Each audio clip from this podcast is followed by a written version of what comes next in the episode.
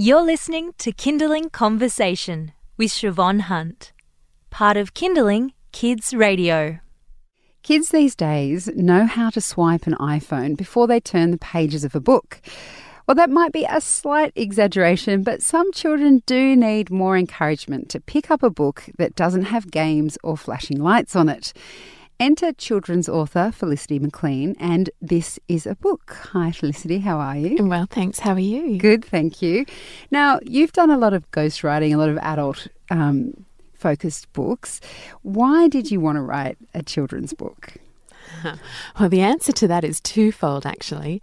Firstly, my two daughters uh, told me that it was about time I wrote something interesting for a change and stopped writing adult books. Oh, bless. Thanks for that. Thanks for that, guys. Yeah, thanks for the feedback.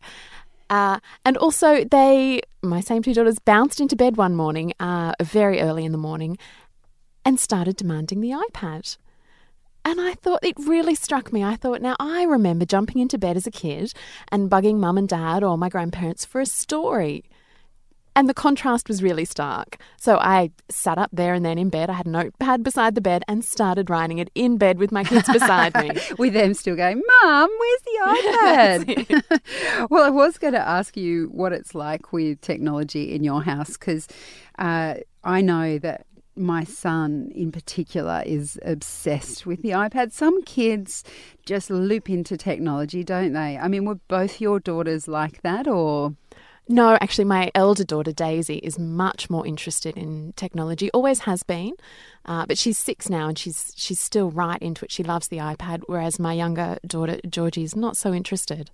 Well, that's kind of encouraging, isn't it? I mean, yeah, there's hope. there's hope. There's hope. Um, but of course, I need you to explain what the book looks like because that's kind of the main point of its main point of difference, but also why you wrote it. So tell us how it works. Sure, sure. So it looks from the cover, it looks like an iPad. So it's got the curved edges and the buttons and all the features of an iPad. And can uh, I just, I have to butt in there and say that our producer here at Kinderling, Elise, actually did think it was an iPad. So someone gave it to her to look at, and she was like, what, what's it? Oh, it's a book. So at least you know the design feature works. Fabulous. That's fabulous. Actually, yeah, somebody told me that uh, their son saw it at the airport in the bookshop and thought he was walking around the airport with an iPad, was feeling very important with his own iPad.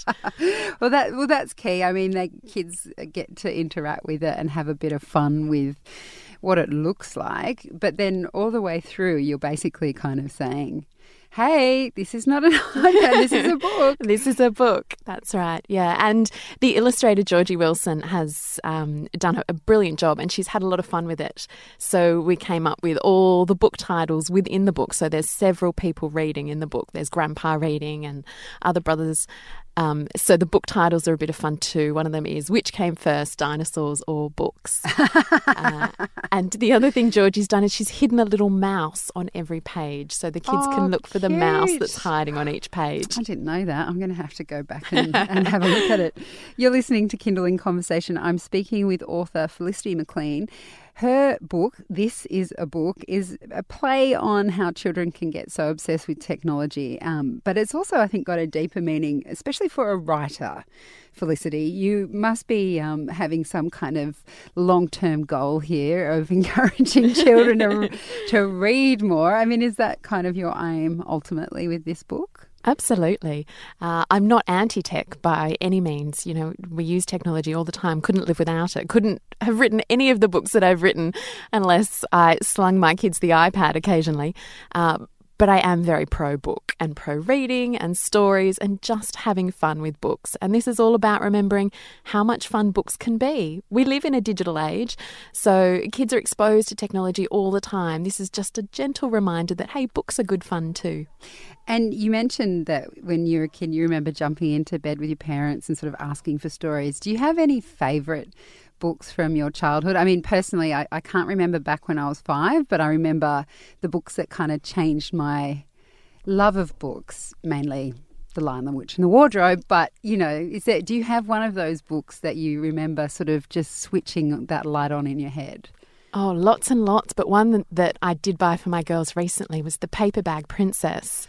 Do you remember that one? It, I never read it, but it's some it's one that comes up a lot. Yeah, it's fabulous. This princess is feisty and she's a can-do woman and she does it all wearing a paper bag. And I remember my best friend came dressed as the paper bag princess to book week once and I just about died of jealousy. Oh my god. Yeah. I think I'm going to have to get it. So many people have said it. But um Look, this book is fabulous. It's it's very fun for kids to read. How do you how have your kids responded to it now that you've finally written something interesting? yeah, they they enjoy it. They um they've taken it into school and you know it's been to show and tell and they have had they've had good fun with it. Okay so i know that you're going to be releasing your um, first adult novel um, I got, when i say adult novel i think everyone is going to think i'm talking about erotica but i mean books for adults books to for read. grown-ups. books for grown-ups. You're going to release your first one next year which i can imagine has taken enough time and enough wrangling of children to organise. But i'm still going to ask you do you think there are more children's books in your future? Actually, my elder daughter Daisy, one of the first things she said when she looked at this book was, Well, yeah, mum, it's great, but you really you, there's a series that could feed off from this. You could be doing this as a playground, and this is a.